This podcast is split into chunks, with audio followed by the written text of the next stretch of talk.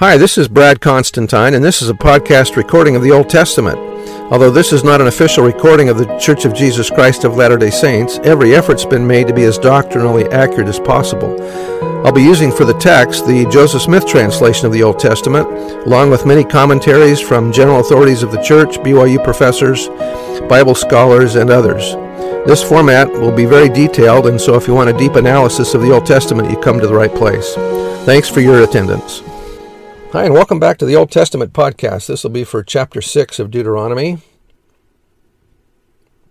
All right, now, these are the commandments of, and the statutes and the judgments or ordinances which the Lord your God commanded to teach you, that ye might do them in the land whither, it, whither ye go to possess it, that thou mightest fear the Lord thy God, to keep all his statutes and his commandments which I command thee, thou and thy son and thy son's son, all the days of thy life, and that thy days may be prolonged.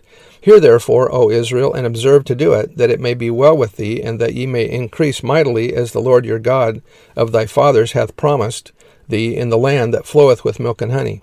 Hear, O Israel, the Lord our God is one Lord.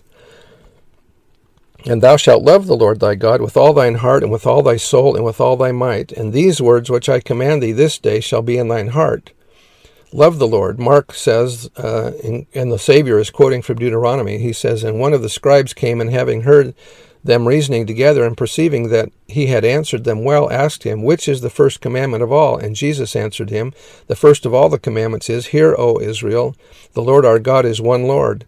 And thou shalt love the Lord thy God with all thy heart, and with all thy soul, and with all thy mind, and with all thy strength. This is the first commandment. Verse 7 and thou shalt teach them diligently unto thy children, and shalt talk of them when thou sittest in thine house, and when thou walkest by the way, and when thou liest down, and when thou risest up. Get the scriptures in your heart and teach them diligently to your children. We should be having gospel discussions with our family quite frequently.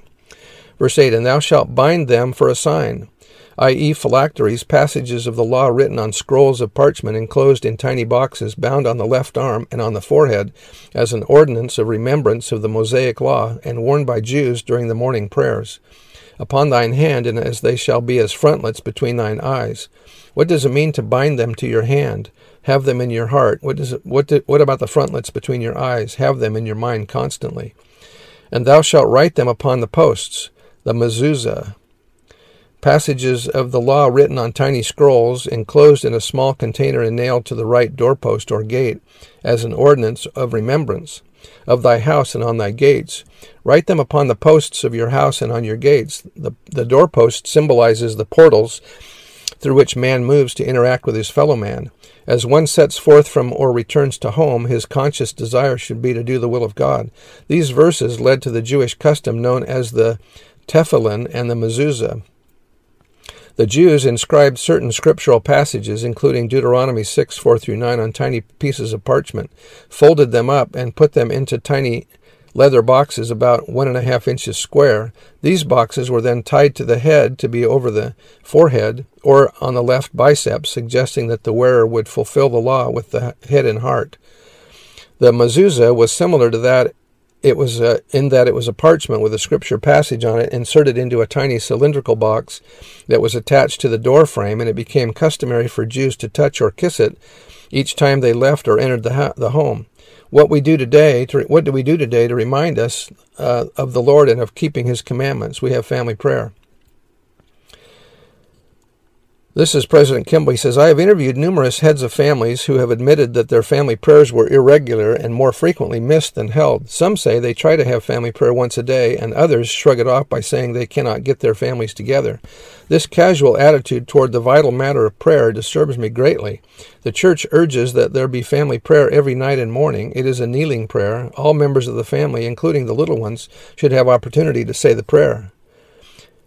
Family Scripture Study. Throughout his ministry, President Benson sought to convince the saints that they should use the Book of Mormon to answer questions about the church and that this book could bless their lives as no other book could. There is a power in the book which will begin to flow into your lives the minute you begin a serious study of the, of the book, he promised. You will find greater power to resist temptation. You will find the power to avoid deception. You, you will find the power to stay on the straight and narrow path. In a general conference address in April 8, 1986, uh, President Benson quoted Elder Ma- uh, Marion G. Romney, who gave this beautiful promise I feel certain that if in our homes parents will read from the Book of Mormon prayerfully and regularly, the spirit of that great book will come to permeate our homes and all who dwell therein.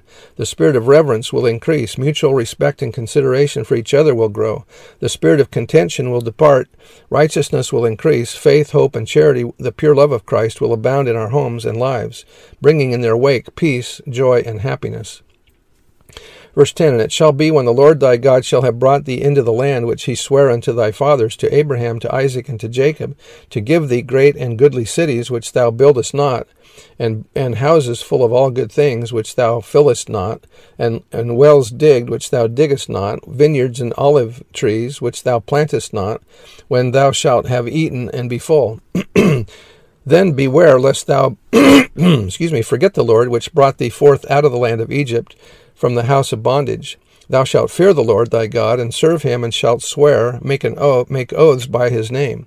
Ye shall not go out Ye shall not go after other gods of the gods of the people which are round about you, for the Lord thy God is a jealous God among you, lest the anger of the Lord thy God be kindled against thee, and destroy thee from off the face of the earth.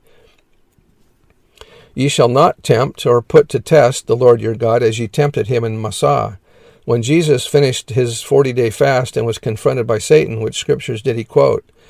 Tempted in, with bread, he quoted um, Deuteronomy 8:3. Throwing himself off the pinnacle, he quoted Deuteronomy 6:16.